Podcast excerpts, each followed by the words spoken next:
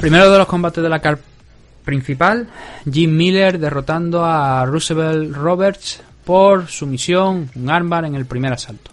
Este combate, antes de, que hables, hay que decir que si bien estaba pactado para 155 libras, al final fue en 160 libras, en un catchweight. No llegó, no, no llegó a dar el peso. Eh, ¿Quién no dio el peso? ¿Miller o...? No, no, no, no, es que al final... A ver, no sé, no sé el problema que... No, lo he investigado, no sé el problema que hubo entre ambos, pero sí que el peso en el que estaba uno y otro era... En el caso de Roberts estaba en 160 y en el caso de Jim Miller estaba en 159,5 creo que era. O sea que es un peso que me parece que acordaron cuando vieron que una de las dos partes, que ya te digo, no sé quién es porque no lo he mirado, no lo he comprobado. Pero a lo mejor esto fue a lo largo de la semana o, el día del pesaje, no he estado atento esta última que he tenido más cosas que hacer de lo normal y, no he podido comprobarlo, pero sí que el peso estaba pactado para 160 y llegaron ambos en, ese peso y que no hubo problema. Nada, muy buena pelea de, de, de Miller, que sorprendentemente siendo mucho más bajo que Robert, entraba pero como un avión, ¿eh? Y metía unos mm. puños como, ¡buah! Perfecto. Eh, llegaron al derribo, le fue a ganar la espalda y la buena defensa que tuvo Robert, que, que levantar, eh, levantas el culo, tal, eh, repara a Miller, pero está muy despierto, pilla un brazo y ahí empieza a luchar. No suelta ese brazo y Robert comete un error que yo creo que se anticipa mucho al quererse levantar para o bien para estampar a Miller o para que resbale el brazo. Y ahí es el error que comete. No tienes que levantarte ahí. Lo, lo más aconsejable es que tú aplastes con tu peso al rival y de ahí no puedas sacar el ámbar. Si tú levantas, se lo estás dejando, le estás dejando el hueco para que tu rival estire fuerte el brazo y te haga el ámbar. Y le estiró muy fuerte que sonó. Que la suerte que hay ahora de que no hay público, se escucha todo y sonó. Sonó como crujió y rompió. Mm. No rompió el brazo en sí, pero sí que te quedó muscular seguro, seguro, seguro que tiene una lesión Robert. Muy buena actuación de, Miller. Robert no se rinde realmente. Bueno, se rinde, pero quiero decir, no es por un tapeo, sino que se le escucha. No, no, grita, grita. Sí, efectivamente. Eso es lo que pone el final al combate. Y. El, a ver, teníamos esa duda, ¿no? De qué versión íbamos a ver, de si Robert iba a ser capaz de, vencer a Jim Miller. Yo creo que al menos se va con una lección, ¿no? De, eso que estabas comentando tú. no, la actuación no fue, la actuación no fue mala de Robert, ¿eh? De todas formas que, a ver, yo yo creo que es que no, por decirlo de alguna manera, no llegó a haber una actuación de, de Roosevelt Roberts no, esta noche porque es que se fueron al suelo casi al principio. Porque le soltó, no, ahora no recuerdo si fue que soltó una patada alta a Roberts. Ah, no, coño, sí, sí. le pateó abajo. Es que claro, mira, esto es lo que pasa de tirar de, tirar de memoria. Fue un fronky, un frontal. Y Jim Miller pateó abajo. no, no, no, no. Miller cogió Mire, le cogió la pierna y lo derribó. No, no, no, pateó abajo. eso, eso, mira, eso, la parte de la sí que la tengo apuntada y le, le, pateó abajo. El problema es que Robert pateó arriba y Jim Miller le pegó abajo en, la otra pierna que tenía, la, de, la pierna de apoyo. Entonces hizo que cayera. Y ahí fue donde ya empezaron automáticamente toda la... A rodar, sí. La batalla del grappling. Se metió ahí. Sí que, claro, por eso digo que no hubo una actuación realmente de Robert, porque es que eso fue casi prácticamente al inicio y no se vio no se vio mucho por desgracia de, de Robert anoche me habría gustado ver más la verdad pero bueno ese fallo ante fallo entre comillas ante un experto como, como Miller y que además habíamos destacado el grandísimo número de sumisiones que tiene en su carrera profesional creo que ahora me parece que ascienden a 18 victorias por, eh, por sumisión desde luego aquí en, en, UFC ya suma 21 victorias en, dentro de, la compañía y 10 de ellas por sumisión. Fíjate que el que más tiene es Charles Oliveira con 14, creo que eran.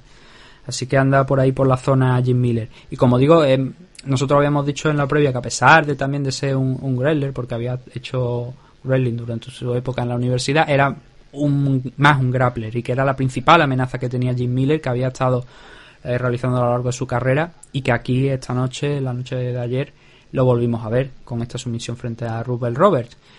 Eh, luego conversó con John Anik, esta vez era John Anik, no era Michael Bisping, no era Dominic Cruz los que estaban hablando con, los luchadores. Lo habría agradecido un poco más porque quizás te pone más en la piel, ¿no? Siendo uh, luchador que siendo pues el anuncio, ¿no? El comentarista de, de UFC. Y habría agradecido que, que hubiesen sido como la semana pasada Paul Felder, ¿no? Hizo con, con otro luchador, o Daniel Cormier en ediciones anteriores durante esta pandemia. y le preguntó que cómo se sentía, ¿no? después de haber vencido esa enfermedad, la enfermedad que comentamos, la de Lyme, después de estos dos últimos años. Y dice que como la noche y el día, literalmente dijo como la noche y el día. Y vamos a ver si es verdad, vamos a ver si podemos ver un regreso de Jim Miller, que aunque tenga ya 36 años, dentro de, un mes, dos meses aproximadamente 37, vamos a ver si podemos ver un último run, un último intento de Jim Miller de competir con los mejores que son que es mucha tela, porque claro, está en una división como la de 155 libras donde ahí están prácticamente lo mejor de lo mejor junto con algunas cosillas más, algunas divisiones más en UFC, así que es muy complicado lo que intenta Jim Miller, pero oye, es un em, es un comienzo lo que vimos anoche. Belal Muhammad derrotando a Lyman Good en decisión unánime 170 libras por un triple 29-28. Y yo tengo que decirte que a pesar de lo que me gusta ver al Muhammad, pienso que yo tenía la sensación de que allá había perdido el combate, lo iba a perder o que con suerte lo ganaba en el tercer asalto.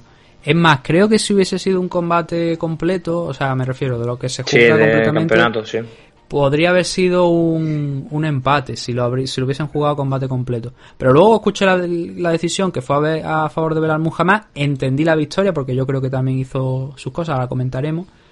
Pero yo pensaba que había ganado Lyman Good, o desde luego que Belal Muhammad no se había llevado ese segundo asalto que, que le dieron a, a él. Me llamó mucho la atención, desde luego. No sé cómo lo viste tú. Sí, la verdad que yo vi a un Muhammad muy, muy plano desde el principio. No, Yo creo que lo que le salva son los dos derribos que, que llega a hacer, que ahora mismo no recuerdo, estoy tirando de memoria, no recuerdo en qué asaltos fueron. Pero yo también vi a, a, a Wood superior. De hecho, la pelea fue muy. También hay que reconocer una cosa: que la pelea fue muy igualada. ¿eh?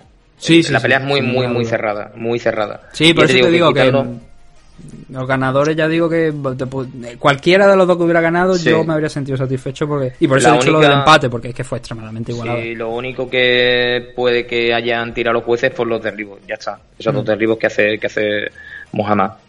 Pero que uff, lo tuvo jodido, ¿eh? lo tuvo muy jodido porque quiero recordar que iba hacia atrás, lo bueno que tenía es que técnicamente Mohamed es muy bueno y, y peleando hacia atrás pues fue fue conectando. Sí pero la iniciativa de la pelea la tuvo Wood durante los tres asaltos, además. Hmm. la, la historia que yo, que yo vi, a lo mejor te concuerdo con la tuya o no.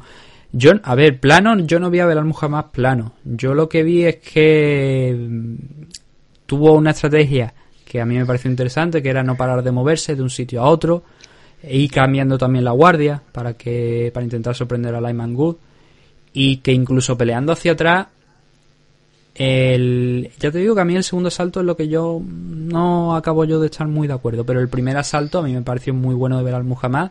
Era recién salido, el cardio lo tenía muy bien y eso le estaba permitiendo llevar esa estrategia ¿no? de ir a un lado a otro e ir picando piedra. En ese primer asalto yo creo que Lyman Good podría haber hecho bastante más.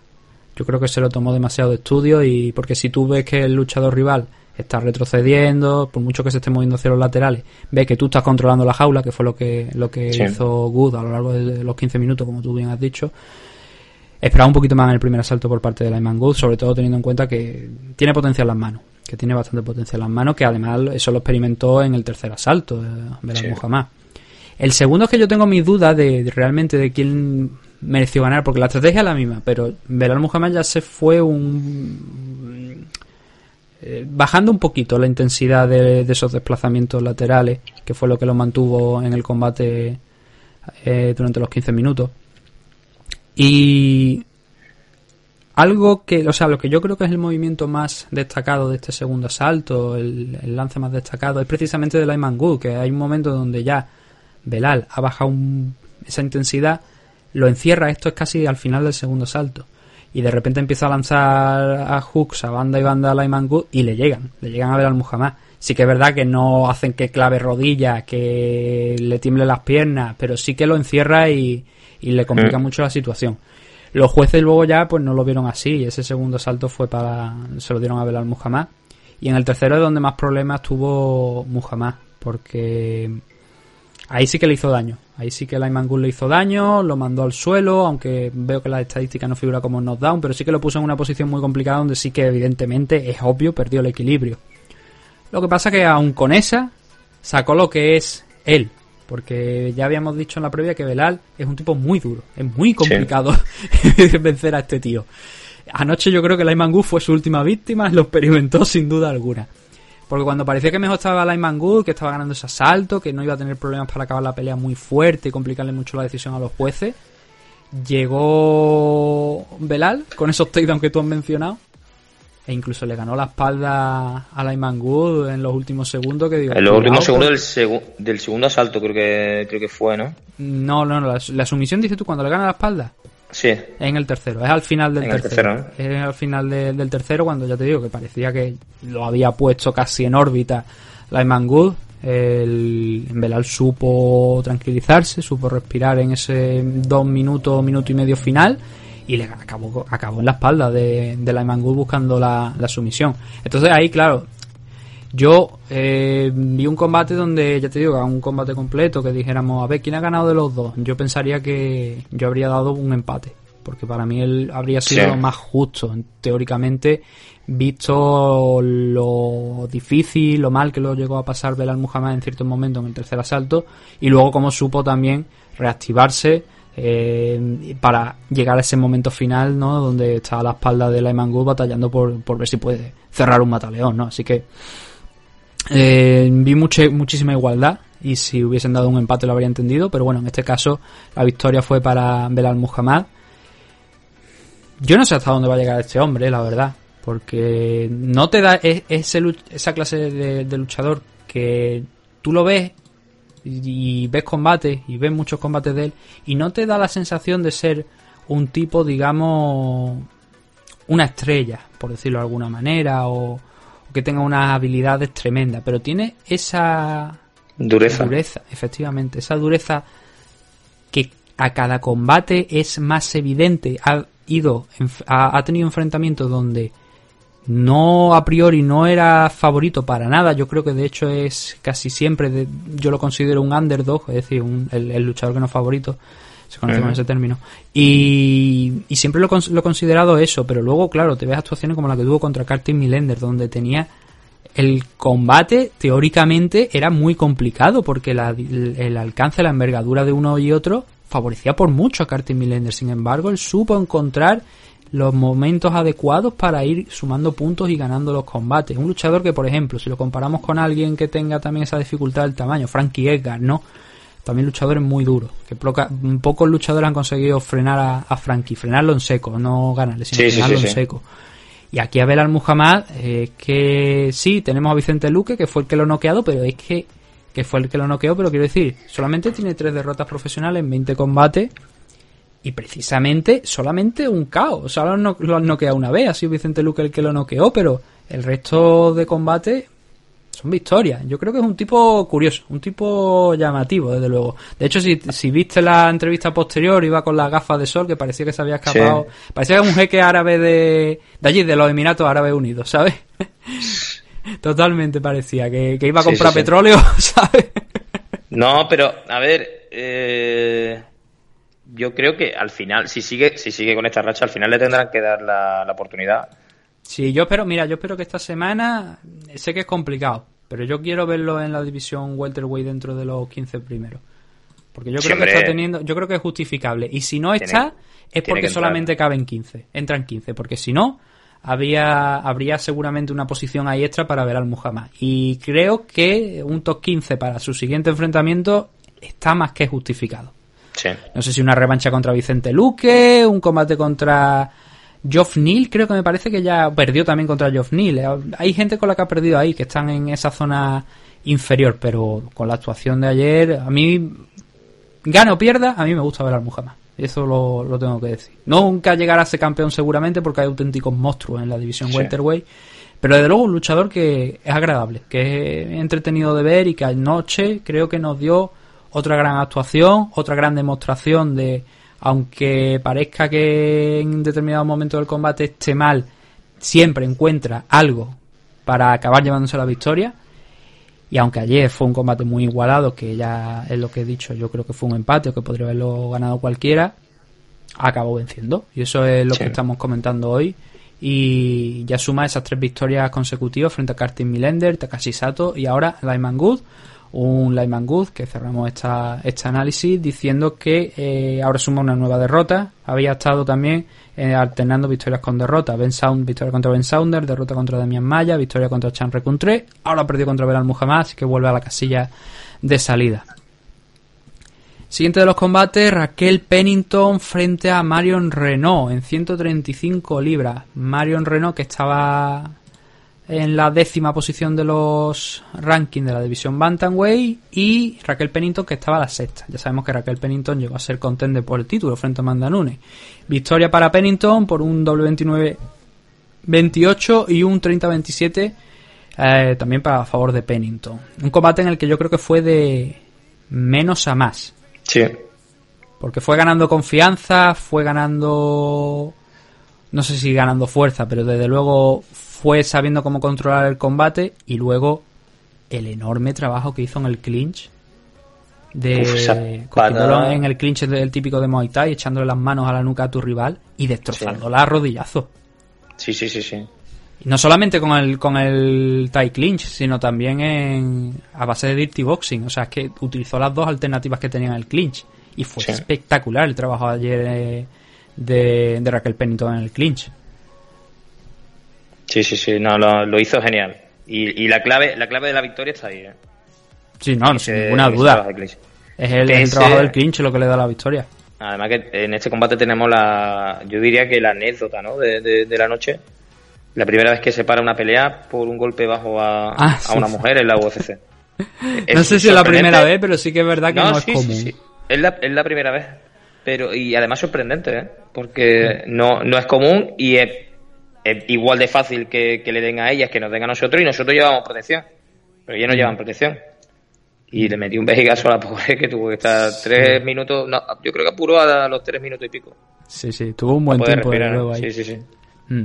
Pero, quitando la, anécdota esa, muy muy buena pelea y, la clave de la clave de la victoria es esa, el clean perfecto que hacía, que se agarraba muy bien las manos por detrás, cerraba bien los coditos, plas, plas, plas, y iba castigando muy fuerte con la con, con, la, con las rodillas y con el boxeo sucio. Mm. Genial, genial. Sí, yo creo que Marion Renault tuvo un buen primer asalto donde Pennington no había acabado de entrar y además creo que me parece que en ese primer round Marion Renault estuvo incluso intentando derribarla, la controló un poquito más en el clinch, pero es lo que se suele decir en estos casos, ¿no? Cuando Raquel Pennington hizo los ajustes adecuados, la, es que la destruyó. Es que la, la pobre de Marion Renault hoy tiene que estar doliéndole las costillas, pero para hoy, para toda la semana y para todo el mes.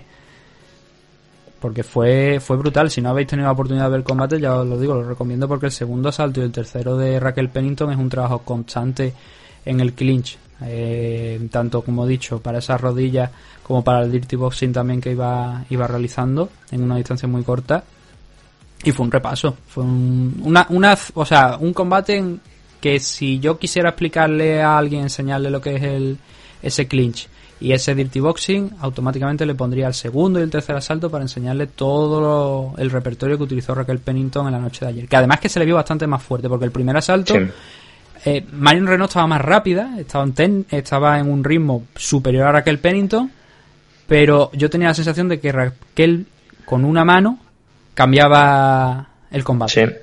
Porque pegaba, soltaba los golpes y tú veías que soltaba, que los goles, esos golpes que soltaba ella daban la sensación de que llevaban bastante más potencia de los que llevaban que, de los que llevaba Marion Renault y que eso lo podía podía cambiarlo todo sí, pero porque además Pennington estaba, estaba más anclada al suelo y ahí imprimía muchísima más fuerza.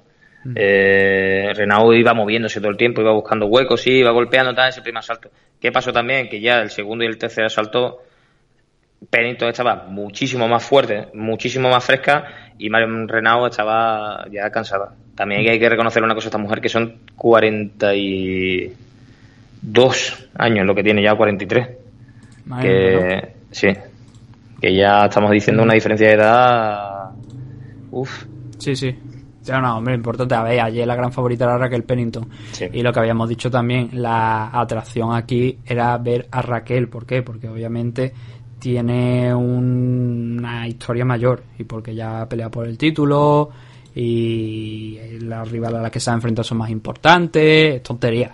todo el mundo aquí pensaba que Raquel Pennington tenía posibilidades de ganar. Y yo creo que Marion Renault jugó sus cartas al principio, pero luego físicamente al final, eh, no solamente por, por, esa técnica, por esos golpes, sino físicamente también Raquel Pennington, yo la veía superior también a, Marion Renault, mucho más.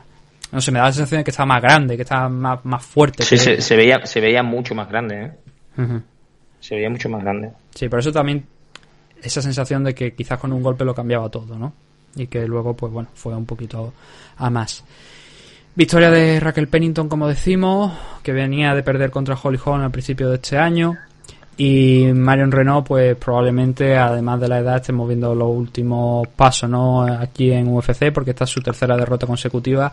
La primera frente a Katzingano, Yana Kuniskaya y ahora contra Raquel Pennington. Así que podríamos considerar que Raquel pues se engancha a lo mejor otra vez, dependiendo a, a expensa, ¿no? Un poco de lo que hemos comentado en la primera parte del programa, de si Amanda Nunes pues da un paso atrás o, o sigue ahí pero lo importante es que no pierde cuerda, ¿no? Y que va a estar seguramente muy pendiente de ese enfrentamiento entre Irene Aldana y Holly Holm.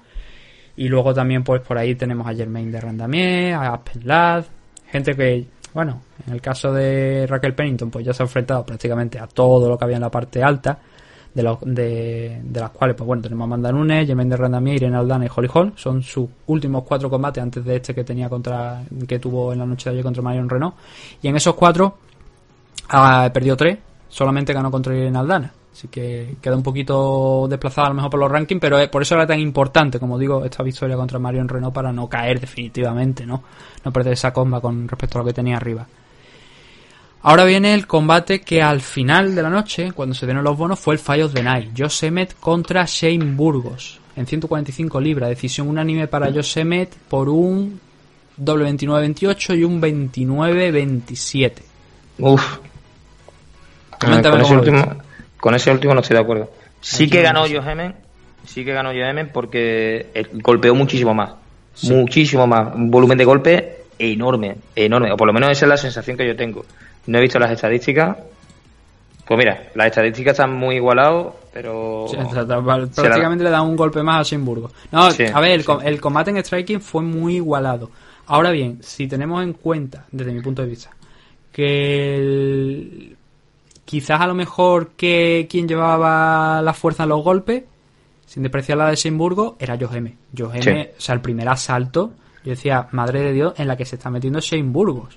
Pero porque se estaba metiendo él. Pero Efectivamente, ahí es donde voy. Ese es el punto que yo quería comentar aquí contigo hoy. Es que yo creo que Shane Burgos ayer no supo aprovechar la, distancia que, tenía a su favor claramente. No, no, no, él quiso fajarse contra, contra Joe pero es que está loco. También hay que reconocer una cosa, este hombre tiene una mandíbula de titanio, porque es que no es normal, no es normal. ¿Cómo recibía? Tiene una técnica de boxeo para encajar los golpes tremenda, que es seguir el golpe. Cuando te pegas, pop, sigues el golpe y, sigues para adelante. No dejas la cabeza quieta. Pero, pero con, con, eso es que te va mermando. Y los golpes de M, puff, agüita. Pese a que en el primer asalto, Johannes cuando hace va a golpear, va a dar un low kick, eh, tiene una distensión de, de rodilla. Se ve claramente como, no es que le golpee mal, sino que extiende la rodilla izquierda, creo recordar. Sí, creo que fue y, pisa mal y, se queda y ya lo merma, lo merma durante todo el combate. Hmm. Y pese a eso, tira para adelante soltando bombas. Pero soltando auténticas bombas, ¿eh? Hmm. Bombas. Con unas voleas tremendas. Y los dos, muy el primer notado que le hace es un directo que le pilla entrando a, a Seinburgo un directo con la mano izquierda que desplaza a Joe va moviéndose hacia adelante para meter bien ese jab y coincide que Burgo se aproxima también para cortar distancia y golpear y ahí lo sienta. Quizás se acelera un poco M cuando lo ha visto en el suelo y huele sangre y se tira encima de él cayendo en la guardia, no pensando un poco, intentando rodearlo para no, para no caerle en la guardia de, de Burgos. De todas formas, te digo que Burgos pierde el equilibrio, pero no llega a estar, a estar noqueado en ningún momento. En las dos ocasiones que los En las dos ocasiones, sí. nunca, nunca llega a estar. De hecho, además que se recupera pronto. Estamos hablando ya del tercer asalto, no de los Sí. dos primeros. Pero eh, tras esos dos knockdowns, creo que son cuestión de unos segundos hasta que empuja con las piernas a, a M, lo separa y se levanta. O sea que sí que No, no, no, no ha sacado en ningún momento. muy, muy buena pelea, muy buena pelea de los dos. Y yo te digo que sí, Joe Hemen hace un gran, un gran trabajo, pero la derrota, la, digamos que consigue la derrota a Burgos. Porque, porque se equivoca totalmente, totalmente. La Yo pelea, que, desde mi punto de vista, la podía haber ganado de calle. Mm, hay, va- hay Tenía varias, cosas, hay varias cosas destacadas de, de Shane Burgos en el día de ayer. El tipo abusó de la, abusó en el buen sentido de las low key, pero es que esas low key creo que la lanzaba demasiado cerca. Sí. Que no, no, no, no las pegaba desde fuera intentando. No, no, las, las, las pegaba tan cerca que yo M, claro, en el momento en el que le cogía el timing, pues soltaba las manos, porque estaba muy cerca. Y aquí está, aquí tengo una diferencia en, en, en los datos físicos de uno y otro de 5 pulgadas que ahora mismo no caigo cuánto cuánto de estos son, pero si me da unos segundos a lo mejor lo puedo comprobar. El Hemen mide unos Joe Hemen son 70 y... 78 y 1,92 por parte de, Sí. Shane Burgo. Es que son Sí. 14 centímetros. Y aún así, Shane Burgo aceptó, o yo creo que muy desacertadamente, el entrar en una distancia que no le convenía. Y que desde luego hay un momento del segundo y del tercer asalto donde pelea un poquito más afuera y se ve que puede ser superior y se ve que puede ganar el combate sin mucho esfuerzo. Sí. Pero yo creo que ayer, si Shane Burgo hubiese salido con la estrategia correcta, habría ganado, pero es que no salió con la estrategia correcta. A eso se suma de que Hemen cortó distancia del tirón y el otro es que se quiso fajar con él. Sí, Si es que la historia es esa. Eh, claro, hay, Joe hay veces- hizo su nosotros, trabajo. nosotros, mira, yo, bueno, tú, tú, tú desde luego más que yo, pero yo no soy nadie para decir que eh, aquello fue un error. Pero es que yo ayer, yo, yo digo que fue un error la forma en la que Shane Burgo Fue un intentó error. pelearle a, a lo, dice, porque lo es que era superior. Tú, sí, sí, sí, lo dices tú, lo dice su esquina, que además se lo estaba diciendo y dice, chiquillo, pero mantente la distancia. Sigue con el low, vale, perfecto, sigue con el low, sigue con tu jab, mantente la distancia, muévete, no te quedes fajándote con, contra Joe Hemen. Pues no, pues no. Eh, comete un error enorme. Joe Hemen hace el trabajo que tiene que hacer, que es cortar distancia, entrar en la media y golpeando con manos durísimas, durísimas la mayor parte de volea, pero unas manos duras, duras, duras, y, pero eh, Burgos se equivoca se equivoca sí que las encaja muy bien que, que fue una pelea preciosa por parte de Burgos pero preciosa en una técnica de boxeo Sí. tremenda de libro pero se equivoca porque no puedes hacer es que pierdes la pelea Mm. Pa- para el espectador de puta madre yo yo para mí la mejor pelea de la noche pero vamos puf, sin duda sin Yo duda estaba viendo y es de esas situaciones en las que, entre comillas, sufre porque estás viendo que el luchador dice tú, pero vamos a ver. O sea, yo soy la esquina y yo estaría dando de leche en el intercambio de porque ves que tu luchador es superior, pero que no está sabiendo leer la pelea.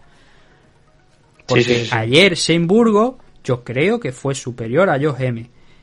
El tema de lo que estamos comentando entró en una distancia que no le favorecía, que al que favoreciera a Joe M tú te ofrecías de alguna manera en bandeja a que Joe M, si tenía esa dificultad además en el movimiento y tú estabas haciendo un buen trabajo con las low kick para cortarle aún más, si cabe, esa posibilidad de, de ir moviéndose, pues tú encima le ofreces eh, tu, tu cara para que practique un poquito el, el tiro al blanco. no no es que además literalmente le ofrecía la cara eso literalmente digo que un, un gran combate, pero yo creo que hay cosas que de las que Shane Burgos en el día de hoy debería sentirse avergonzado No avergonzado tampoco, porque avergonzado Sí, tampoco sí, la pelea, sí. la pelea fue tremenda.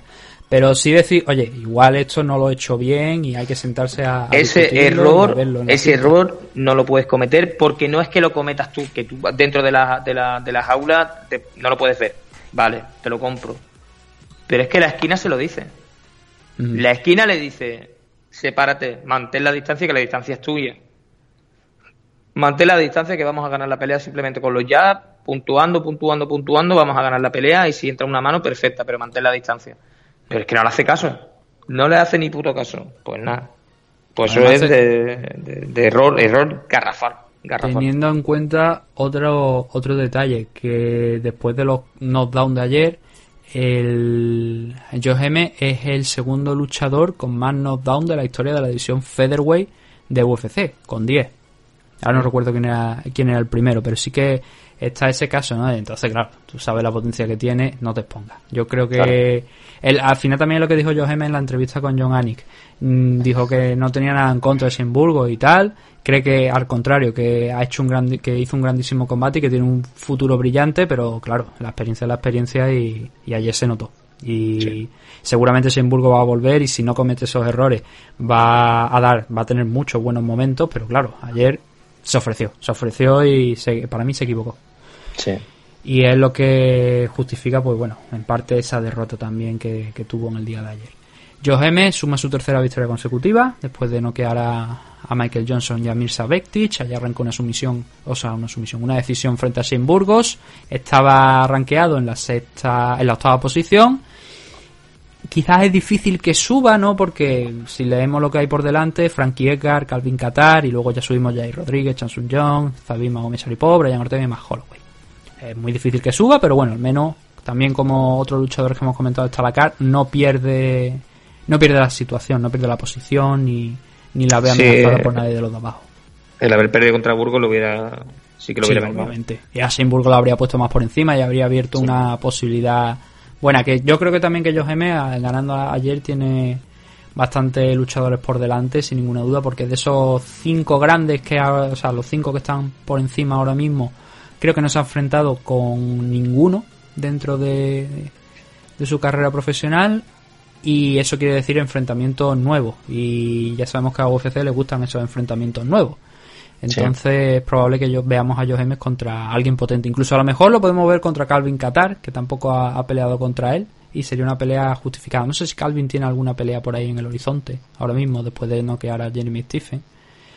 Pero si no la tiene, oye, Creo que. Ah, sí, sí, contra Dan Ige. Van a echar, me parece. Ah, sí, es verdad. Me parece que creo que también está programado para el Fire Island, ese enfrentamiento contra. De todas formas, a Joe Gemen le queda, le queda una recuperación, yo creo, porque viendo la lesión de ayer, esas lesiones que no se ven son las más complicadas.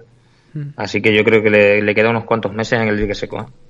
Sí, yo creo, mira, precisamente lo, lo, has dicho muy bien. Yo creo que cuando se recupere de la lesión, quizás con el ganador de ese Calvin Qatar contra Dan Igues, eh, sería una buena pelea. Y ningún, y no pelea contra ninguno de los dos. Así que, la verdad que el ascenso de Joe M aquí en, UFC es rápido. Ha sido rápido. Eh, ha perdido solamente dos peleas, que son las únicas dos peleas que ha perdido profesionalmente. Y es un tipo muy, muy interesante.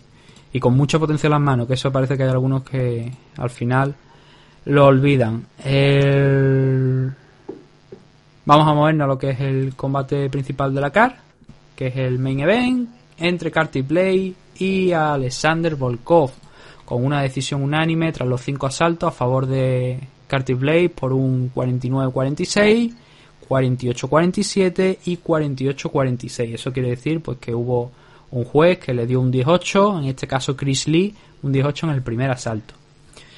Yo no vi asalto de 18, honestamente, a mí no me pareció que que hubieran asalto de 18 y sí creo que Alex Volkov ganó los dos últimos. Pero en los tres primeros, ahora vamos a ir analizando un poquito, poco a poco lo que fue el combate. Los tres primeros son un dominio absoluto de Carty Blade. Es que no hay nada que pueda hacer Alexander Volkov para pararlo. Pero 14, 14 derribos. Sí, es récord, es récord de lo que tenía él. No sé si ahora mismo es récord de, de UFC, eso ya habría que, que mirarlo de Takedown conseguido a lo largo de un combate. que que no, supongo que lo tendrá Javi Javi, sí. Pero sí que. Mm, mira, Takedown Lande eh, están puestos por. Están puestos por cifras totales, no están puestos por. En las estadísticas no están puestos por. Por, combate, pero, pero sí que. El récord me parece de, de Carty Blade, porque creo que el récord lo tenía situado en 10, me parece que era. Y ahora, pues después del recital de anoche, es que fue un dominio. Lo que pasa es lo fácil. ¿Qué es lo que pasa?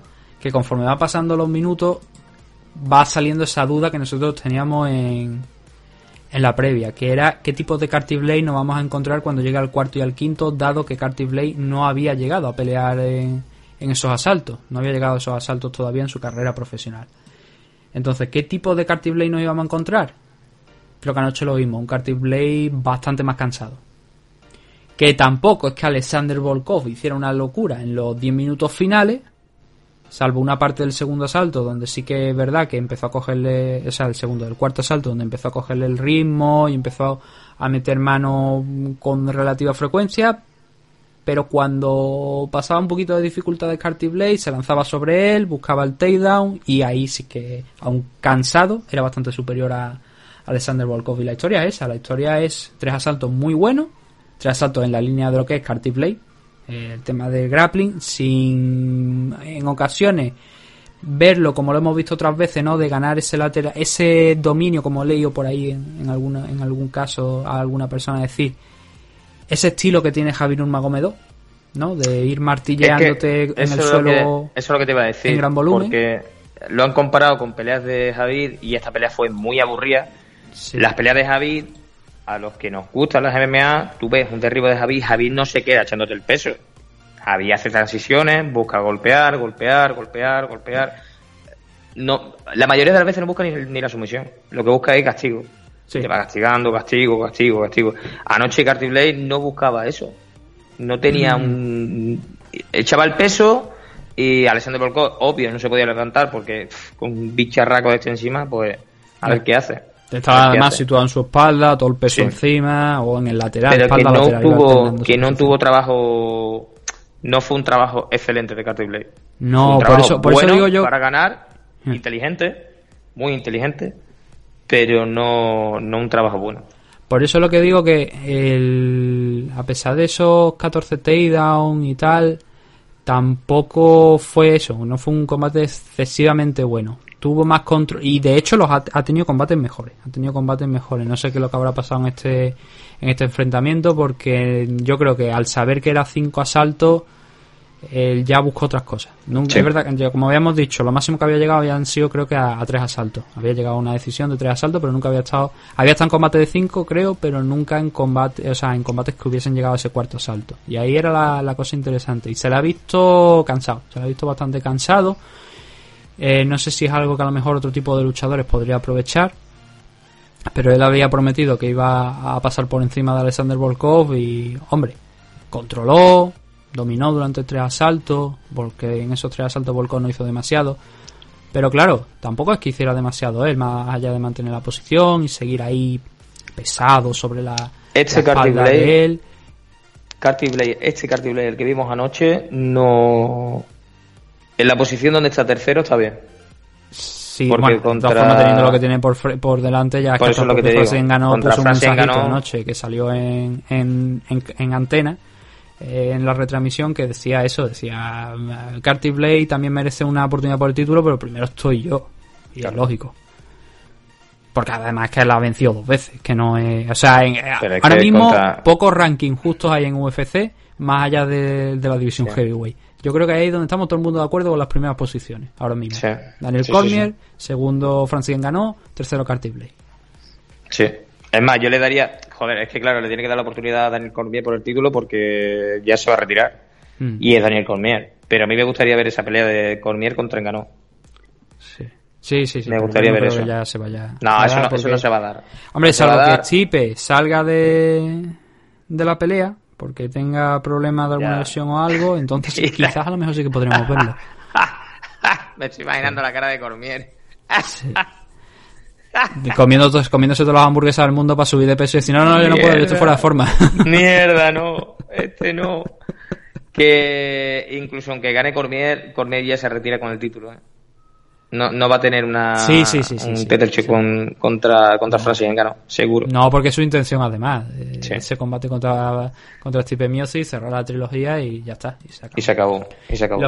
Lo que iba diciendo es que yo eso ese trabajo que hizo ayer eh, Carty Blade no lo vi merecedor de un 18. Hay gente que se ha flipado y ha dado hasta incluso 50-43 y 50-44. Ah, yo creo que eso es excesivo. Yo creo que si acaso a lo mejor un asalto te puedo llegar a comprar que le puedan dar como un 18, pero desde luego yo ayer para dar un 18 mm, necesito ver algo más. Y para mí Más. el 48-47 es una es la puntuación adecuada. Para mí el 48-47 es lo justo, si te digo la verdad. Yo creo que los dos asaltos finales son de Carty Blade intentando defenderse con el poco cardio que le queda, no de una manera extrema, digamos, Sí, pero sí. sí que defendiéndose, buscando el takedown que le permita controlar y dejar pasar los minutos.